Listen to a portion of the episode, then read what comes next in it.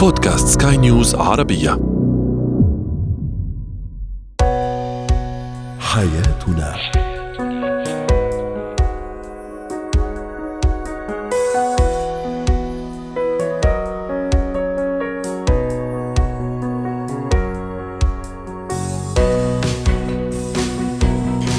سمعنا الكرام أهلا بكم معنا إلى حياتنا فضاؤكم اليومي الذي يعنى بشؤون الأسرة وباقي الشؤون الحياتية الأخرى والذي يمكنكم الاستماع إليه عبر منصة سكاي نيوز dot com slash بودكاست وباقي منصات سكاي نيوز العربية الأخرى شاركونا عبر رقم الواتساب 00971 561 88 6223 معي أنا أمال شاب. اليوم نتحدث عن الزوجة كثيرة الكلام أو الثرثارة ما الذي يقف وراء هذه الثرثرة وكيف نتعامل معها؟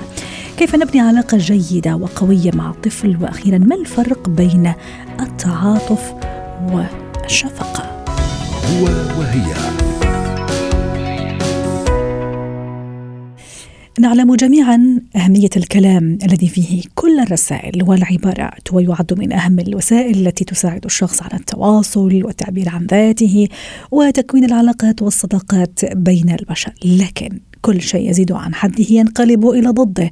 ونقصد هنا الكلام الزائد أو ما يسمى ب الثرثرة قد يتحول الثرثار إلى مصدر إزعاج ثم نفور أيضا. فما بالك إذا كان هذا الشخص هو الزوجة أو هي الزوجة للحديث عن هذا الموضوع. رحبوا معي بالدكتورة كريم لي المستشارة النفسية والأسرية يسعد أوقاتك دكتورة كريم. أهلا وسهلا فيك معنا اليوم. طبعا نحن لا نعمم وهذه ليست صفة نمطية في الزوجة حتى نكون متفقين من البداية لكن اليوم حبينا نأخذ هذا الموضوع. الزوجة كثيرة الكلام أو الزوجة المرضية. ما الذي يقف وراء هذه الثرثرة؟ عن أي شخصية وشخصيات أو أنماط شخصية نتكلم؟ في في عدة شخصيات ممكن يكون في عندهم أشخاص آآ آآ عندهم ثرثرة. بالإجمال الشخص الثرثار بيعتبر إنه بحاجة للكثير من الكلام لتوضيح فكرته أو لتوصل فكرته، بحاجة إنه يكون مفهوم أكثر لأنه الأشخاص أحيانا بخبروا معلومة بكلمتين، في أشخاص بيعطوا الكثير من التفاصيل. وفي أشخاص ويسرسوا لأنه هي جزء من الشخصيات يلي بتحب كثرة الكلام بتحب النميمة بتحب الحشرية التعرف على أشخاص الآخرين.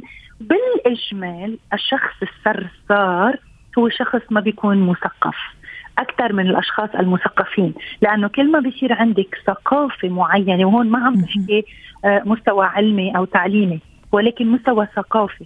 كل ما بيصير بيزيد مستوى الثقافة عندك كل ما قدرتك على التعبير بتصير أوضح.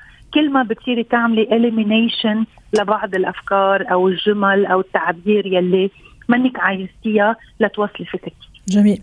دكتورة كريم في البعض يربط بين الثرثرة مثلا والشخصية النرجسية. خلينا نقول مثلا وده موضوعنا اليوم عن عن الزوجة.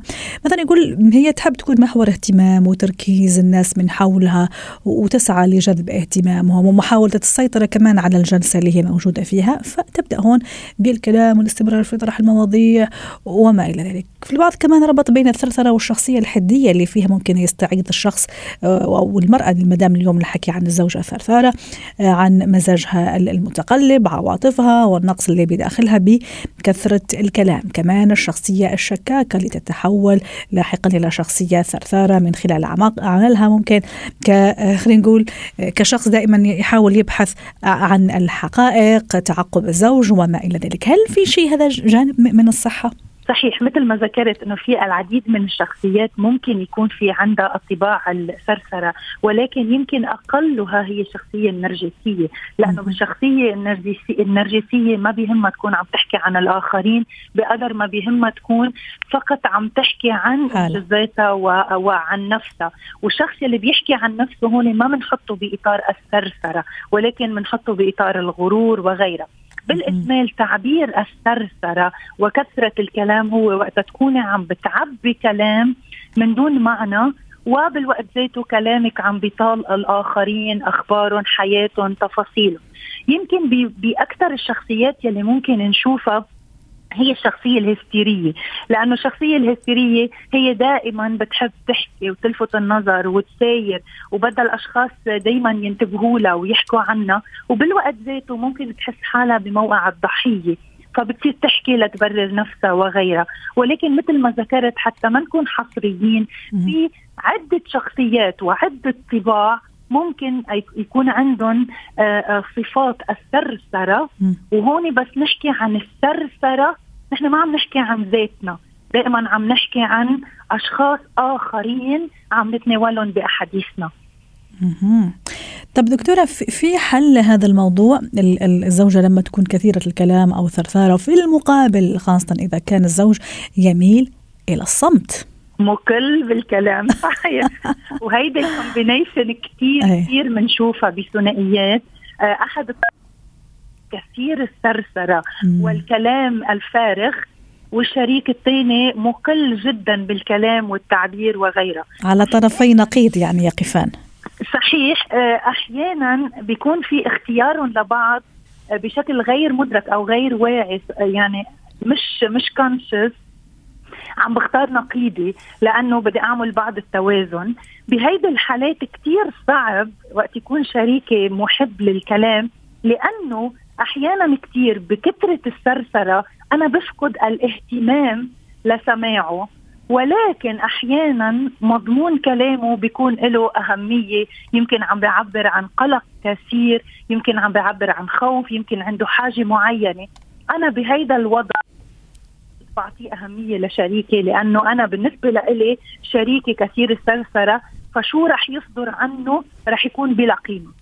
هيدي المشكلة يلي بيقعوا فيها الثنائيات لأنه بعد فترة الشخص السرسار بصير يعتبر حاله مستبعد بصير يعتبر حاله آآ آآ ما ما ما عنده قيمة عند الشريك بصير يحسب إنه شريكه ما عم يعطيه من وقته واهتمامه. ولكن إذا بنسأل الشريك بيقول لك إنه ما عنده شيء تقوله مم. كل اللي عم بتقوله هو كثره حكي آه ما في ما في منه لا مغزى ولا بوصل لمطرح. طيب بس هو كيف ممكن يوصل لها هذا الفكرة؟ إنه في النهاية إيه أكيد الكلام حلو والحوار حلو لكن أنت أحيانا مثلا أحيانا عم تزيديها أو ممكن كلامك معاد أو في نوع من الثرثرة اللي في آخر شيء تسبب نفور تسبب هذا البعد. وأنا مثلا شخص يعني جاي من الشغل مثلا تعبان هل كان احب يعني شوية هدوء شوية صمت. ويمكن هذه كمان يعانوا منها الكابلز مثلا اللي ممكن المرأة ممكن أكثر أكثر وقتها في البيت ممكن ما عندهاش كثير يعني نشاطات خارجية. طبعا مع احترامنا لهذا العمل طبعا المرأة في البيت يعني هذا أعظم عمل في النهاية أكيد هي تربية الأولاد وأنها تشوف أمور بيتها وأسرتها. بس أحيانا ممكن الفراغ شوي بسبب هذا النوع من من الثرثرة أو الكلام الزايد بين قوسين. بظروف كثيرة بظروف كثيرة الحل الأفضل والأنسب هو صراحة الشريك بشكل مباشر إيه. أنا آه مثلا هيدا ما بيلفتني ما تهويني هذا النوع من القعدات. آه بتمنى عليك يكون عندك مثلا مختصر مفيد ولكن على الرغم من هيك يقدر الشريك يعطي أوقات لسماع الأشياء اللي ما بدها تحليل وتركيز. يعني بيقدر يقول مثلا هيدي الأحاديث فينا نعملها على الصبحية. أو هيدي الأحاديث فينا نعملها بالويكند وقت نكون قاعدين. ما عندي أنا تشغيل راس. فينا نقعد على القهوة خبريني اللي بدك إياه. لأنه يمكن يخلص حديثها كله الزوج يمكن ما يكون سمع منهم ولا كلمة. ولكن هي بتعتبر إنه عطاها وقته ليركز معها وبيقول لها وبيقدر يقول لها كمان لأنه انت إذا نحن بدنا نقول لشريكنا إنه كلامك سرسرة أو كلامك فارغ أو شيء هون نحن منهينه بيصير على الدفاع. صح. مجرد إنه شريكي يصير على الدفاع أنا ما بقدر أحصل منه ولا على نتيجة. وأنا إذا بدي أحصل على نتيجة إيجابية بدي آكل عنب. فتاكل عنب بدي اكون عم أقول لشريكي الأشياء بوقتها. أنا مثلا م. ما بحب اسمع. ما ما بكون جاهز لاسمع. وبقدر ذكر شريكتي بأوقات مختلفة. يعني إذا شي مرة تانية على الصبحيه عم تحكي بقول لها أنت بتعرفيني على الصبح بدي رواق. مرة على مرة بقدر أحصر هيدي الأوقات وبالوقت ذاته بقدر إذا عم تحكي بأوقات أنا ما عندي انزعاج تحكي. وأنا ما بسمع. وبقدر في أسلوب آخر بيستعملوه البعض هي آه، مثل مثل تحديد شو بدهم يسمعوا من الشريك. يعني أنا ما بحب أسمع حكي على الناس. بتمنى عليك ما ما تجيب ما تجيبي سيره الناس لأنه هذا الموضوع أنا بيزعجني آه إذا حكيت على الناس ما بيسيرها فهودي الأشياء مع الوقت ببلشوا يخفوا وبصير أنا أعرف شريكي شو اللي عم يزعجه بجرب اتفاداه. جميل. بالوقت ذاته شريكي ما بيكون عم بحط لي حدود لكل مرة. بدي سرسر فيه واضح. يعني مثل ما بيقولوا بيترك لي الفري تايم. لسرسر ما عندي مشكلة. واضح شكرا لك دكتورة كريم يلي المستشارة النفسية الأسرية ضيفتنا العزيزة من بيروت زينة الحياة كل كل الأباء وكل الأمهات طبعا أكيد لما تسألهم شو يعني شو شو شو حاب تستثمر في ابنك أو شو الاستثمار الحقيقي في ابنك فيقول لك إنه حاب أبني علاقة قوية مع مع طفلي أو مع أولادي ومع أطفالي سواء على الم- الم- المدى ال- ال- المتوسط أو البعيد حتى. لكن يا ترى كيف نبني هذه العلاقة وتكون قوية ومتينة؟ رحبوا معي بريم صابوني الاستشارية النفسية والتربوية. مساء الخير أستاذة ريم. أهلا وسهلا فيك. ماذا يعني علاقة قوية ومتينة مع الطفل؟ وكيف تبنى ومتى يبدأ بنائها؟ نعم يسعد لي اوقاتك عزيزتي وجميع المستمعين. الحقيقة إنه ال- الموضوع اليوم كثير كثير حلو شيق لأنه في قاعدة تربوية عندنا بتقول التواصل قبل التصحيح connection before correction. جميل. بمعنى إنه نحن فعلا لازم نكون قادرين نبني علاقة قوية مع أولادنا لحتى هاي العلاقة القوية تسمح لي فيما بعد إني أنا أستثمر في أولادي أو أوجه سلوكهم أو حتى أعدل سلوكهم ويكون هذا الشيء أمر مقبول لديهم. آه، طبعا متى يبدأ في بنائها ومتى أبدأ بناء هذه العلاقة استاذه ريم؟ لسه كنت حقول لك إنه في خطأ شائع بنفكر. إنه إحنا كآباء وأمهات إنه لازم يعني أنا أبدأ أبني هي العلاقة بسن المراهقة. أو بس يكبروا الأولاد. أيوه إنه خلص هو صار يمتلك منطق يقدر يحاورني من خلاله فأنا ساعتها فيني ابني علاقة جيدة أو إني يكون صديق لطفلي يعني. الحقيقة لا ال- العلاقة تبنى ويمكن تستغربوا شوي من وهو جنين في بطن الأم. مم. يعني العلاقة تبدأ أصلا بكونها علاقة جسدية. والتواصل الجسدي في مرحلة الطفولة المبكرة والتلامس الجسدي والأحضان والقبلات والتلامس أمر هام جدا لحتى اعزز هذا النوع من التواصل لأنه هو ببدايته بيكون حسي يبدأ عن طريق الحواس. وضروري كمان لما نحكي هذا هذا الجزئية معلش سامحيني أستاذة ريم هذا ما عم نحكي فقط على الأم هي اللي لازم تبني هالعلاقة القوية مع ابنها. مع طفلها. طبعا المشاركة كثير ضرورية حتى نبني هذا الجسر وهذا العلاقة القوية. فقد كنت حابة أفتح قوس في هالموضوع. تفضلي. نحن نعم نحن نقول آباء تشمل الأم صحيح. والاب في في امل معا. فالتواصل الجسدي من قبل الآباء للأطفال في مرحلة الطفوله المبكره هام جدا هو يبدأ بالرعاية يعني يبدأ التواصل عن طريق الرعاية عن طريق. تقديم الاحتياجات الأساسية فيما بعد آه، هذا الأمر يجب أن يتطور لكي يصبح رعاية وأيضا آه، اهتمام آه، وإعطاء وقت وتواصل لغوي. مش بس جسدي مش بس تلامس مش بس حسي وإنما سيأخذ الشكل اللغوي يعني اللي هو الأخذ والعطاء عن طريق الكلام. وخذوا باعتباركم أنا لسه عم بحكي عن مرحلة طفولة مبكرة. يعني من سن زيرو لغاية ست سنين. آه، كل يعني ممكن يعني مثلا أتكلم مع رضيعي؟ آه طبعا ممكن أتكلم مع رضيعي عادي جدا. آه وبوصل آه فيما بعد لإعطاء الوقت الخاص لطفلي وهذا اللي بنسميه نحن ال quality time أو وقت. الجودة.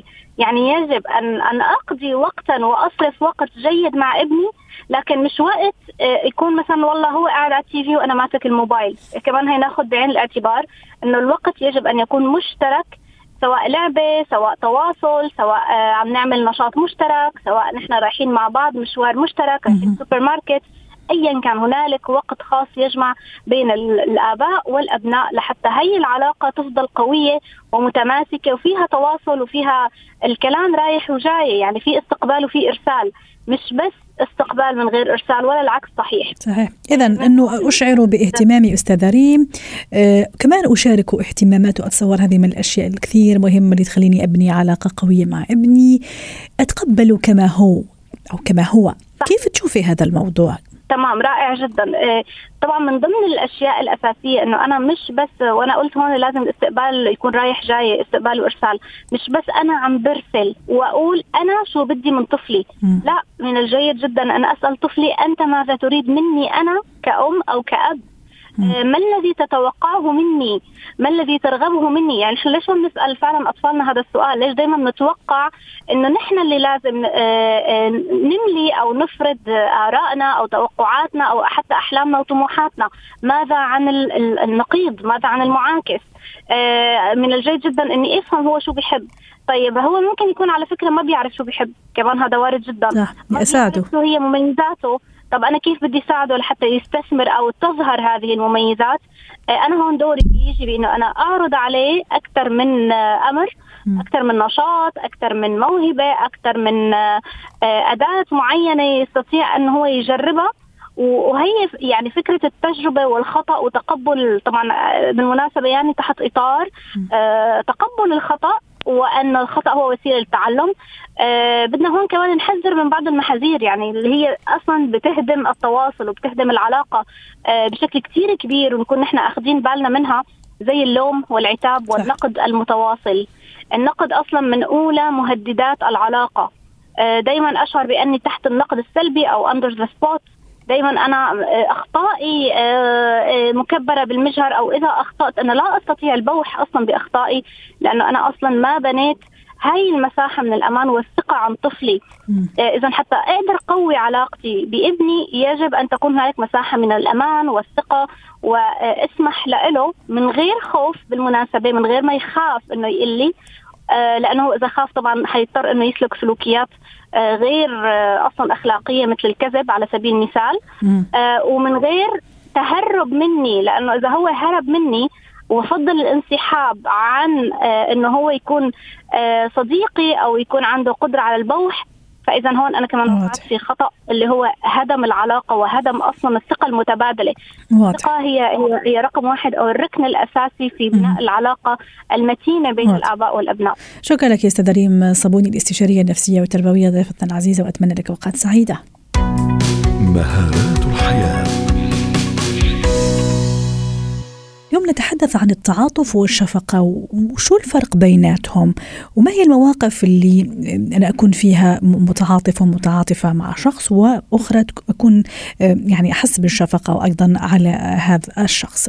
رحبوا معي بجورجينا إبراهيم مدربة مهارات حياة. تسعد أوقاتك جورجينا أهلا وسهلا فيك. ماذا يعني أني أتعاطف مع جورجينا؟ ماذا يعني أني أتعاطف مع شخص ما؟ وماذا يعني أني أشفق على شخص ما؟ فعلا هو في فرق بيناتهم والفرق ببين بطريقة الكلام بطريقة خليني أقول البادي لانجوج لغة الجسد النظرة اللي نحن بنطلع فيها للأشخاص. التعاطف هو لما عم بتعاطف مع شخص أكيد هو بيكون من إنسان لإنسان. التعاطف بيكون آه، لما أنا شخص قدامي عم بمر بحالة معينة حالة صعبة آه، حالة يمكن مرضية مادية إلى آخره. وأنا بقول إنه هذا الشخص عم بحس معه. يعني أنا كأني عم بحط حالي محله. يمكن بتفهم إنه هو يمكن عم يتأخر على الدوام يمكن إنه عم ياخذ يمكن يوم فرصة كل أسبوع. فهذا هو التعاطف يلي هو أنا بحس حالي آه، أو بحط حالي محل هذا الشخص. بجرب أفهم السيتويشن يلي هو أو الوضع يلي هو عم بمر فيه وباخذ قراراتي خاصه إذا أنا مسؤولة عن هالشخص أو عم اشتغل مع هالشخص أو بتعامل مع هذا الشخص. باخذ قراراتي على هيدا على هذا المستوى. بس أحيانا كمان أكون متعاطف بس ما في أعمل شيء هذا شو ممكن نسميه؟ لا هون آه، كمان يعني حسب أنا شو بقدر شو بقدر أقدم لهذا الشخص. يمكن أنا آه، آه، يعني زملاء مع هذا الشخص ما بقدر أقرر شيء بقدر ساعده ولكن على القليل يمكن ما ببين له شفقة. يعني لأنه الشفقة اوقات بتزعج الشخص. والشفقه هون لما بكون أنا عم بين لهالشخص مشاعر إنه يا الله أنت ضعيف يا الله أنت منك محظوظ يا الله ليش هيك صار معك؟ مثل هيك مشاعر الحزن أنا عم بينها لهيدا لهيدا لهيدا الشخص. فهيدول مشاعر أو خلينا نقول الشفقه بتأذي الشخص يلي قدامنا أكثر ما نحن آه، آه، أكثر ما أكثر ما بتساعده. وهيدي مثل ما قلت لك بتبين بال الكلمات اللي بنقولها العيون نظرة العيون آه، نبرة الصوت حتى هيك حتى أوقات ما بنحكي هيك بس نكون عم نطلع بالشخص هيك هيدي النظرة يلي بتكون خاصه للأشخاص يلي قدامنا يمكن عندهم إعاقة جسدية أو يمكن عندهم ما بعرف شيء ملفت للنظر يمكن خاصه الأولاد يلي بيكونوا بيطلعوا على الأشخاص. فهون مهم كمان نحضر الأولاد أو نعلمهم على إنه ما بنطلع هيك ما بنحكي هيك ما بنسأل هيك حتى ما نكون عم نجرح الآخر. أيوه لأنه كمان أحيانا بعض الأشخاص كمان هم بشكل أو بآخر بطريقة أو بأخرى بيطلبوا هم كمان شفقة أو بيطلبوا هم تعاطف أستاذة جورجينا. مضبوط هلا اشخاص بتكون في أشخاص يمكن ذكية يمكن عم تلعب على بتعرف مثلا يمكن جورجينا قلبها طيب دغري مثلا بتسامح دغري يمكن بتساعد. فبيكونوا عم بيجربوا هون هيك مثل ما بنقولوا يشفقوا قلب قلب حدا عليهم. هدول أشخاص يمكن عم بيجربوا يستفيدوا. معلش أشياء أوقات مثل ما هي. عم بيجربوا يستفيدوا من وضعهم الصعب وضعهم يمكن المحرج وضعهم إلى آخره لا يكونوا عم ياخذوا مساعدة من حدا أو يمكن ي... ي... يسهلوا أمورهم بمجال معين. اجمالا اجمالا الأشخاص يلي هي يمكن عندها مرض معين أو حالة معينة حالة صعبة معينة هو أكثر أشخاص ما بيحبوا إنه حدا يشفق عليهم. يعني بيكون عندهم الوعي الكافي على إنه ما بدنا حدا يشفق علينا ما بدنا حدا يقول لنا حرام ويي وكيف وإلى آخره. لا بالعكس يعني بيكونوا شاغلين على حالهم أكيد عم بحكي أنا بشكل عام. مش كل مش كل الناس أكيد. يمكن الأهل بيكونوا شاغلين على ثقتهم بحالهم على إنه هن يدبروا أمورهم لحالهم على إنه هن يتكيفوا مع أي سيتويشن أو وضع هن هن فيه. فما بيسمحوا لحدا إنه يشفق عليهم. فيك تتعاطفي معهم ولكن ما بيحبوا إنه حدا يشفق عليهم. فبتفرق بين الأشخاص. يعني في أشخاص بتحب إنه مثل ما قلت حضرتك حدا يشفق عليها لتحصل على اللي هي بدها إياه. ولكن بالإجمال في أشخاص ما بتحب. يعني الشفقة منا منا شعور كثير كثير حلو خاصة إذا عم تبينيها بطريقة كثير كثير اوفر بالعيون بكلمات بلغة الجسد اللي هي إنه كانك زعلانة أنت لهذا الشخص. يمكن هو مش زعلان على حاله أنت اللي زعلان. ما كمان في في في في, أي في مصطلح أنا قريت عنه كمان اللي هو تقمص التعاطف اللي هو فعلا الواحد يكون صادق مع الشخص اللي عنده هالمشكلة لدرجة إنه يضع نفسه مكانه ويشعر بكل أحاسيسه ممكن حتى يوصل لدرجة يعني البكاء أو التأثر الشديد بحالته أستاذة جورجينا. هلا هلا هون يعني نحن عم نحكي عن إذا بدنا نقول مشاعر كثير كثير نحن كلنا بنمر فيها وهيك كثير عامة. بدنا نحكي عن كل حالة يعني عم نحكي نحن مع مثلا أنا لنقول بحاضر بالجامعة مع الطلاب يلي عندي مثلا عم بحكي بين طبيبه ومريضه عم بحكي مع الأهل وأولادهم مع الأولاد وأهلهم. ففي في في كثير في كثير حالات يعني يعني بتشمل التعاطف وبتشمل الشفقة. بس مش غلط ابدا وهيك إذا بدك نحكي كمان عن التعاطف يلي هي إذا بدنا نترجمها. في 10 ثواني. هي ال empathy. هي إذا بدك من مهارات أو صفات ال leader. ما هو ال leader ما في كمان يكون عم بي عم بيطبق ال leadership مهارات القيادة إذا ما كان عنده تعاطف مع ال team يلي عم يشتغل معه. فهي من مهارة إذا بدنا نقول أكثر من إنه بس هيك شعور بمر فيه الشخص. صحيح. وتبقى الرحمة أيضا من صفاتنا الإنسانية من صفاتنا ك ك ك كبشر. يعني الرحمة هذا شيء رائع وشيء جميل جدا بغض النظر اليوم على مصطلحاتنا. وحاولنا نفهم إيش الفرق بين التعاطف والشفقة وتقمص التعاطف. شكرا لك جورجينا إبراهيم مدربه مهارة حياة ضيفتنا من بيروت.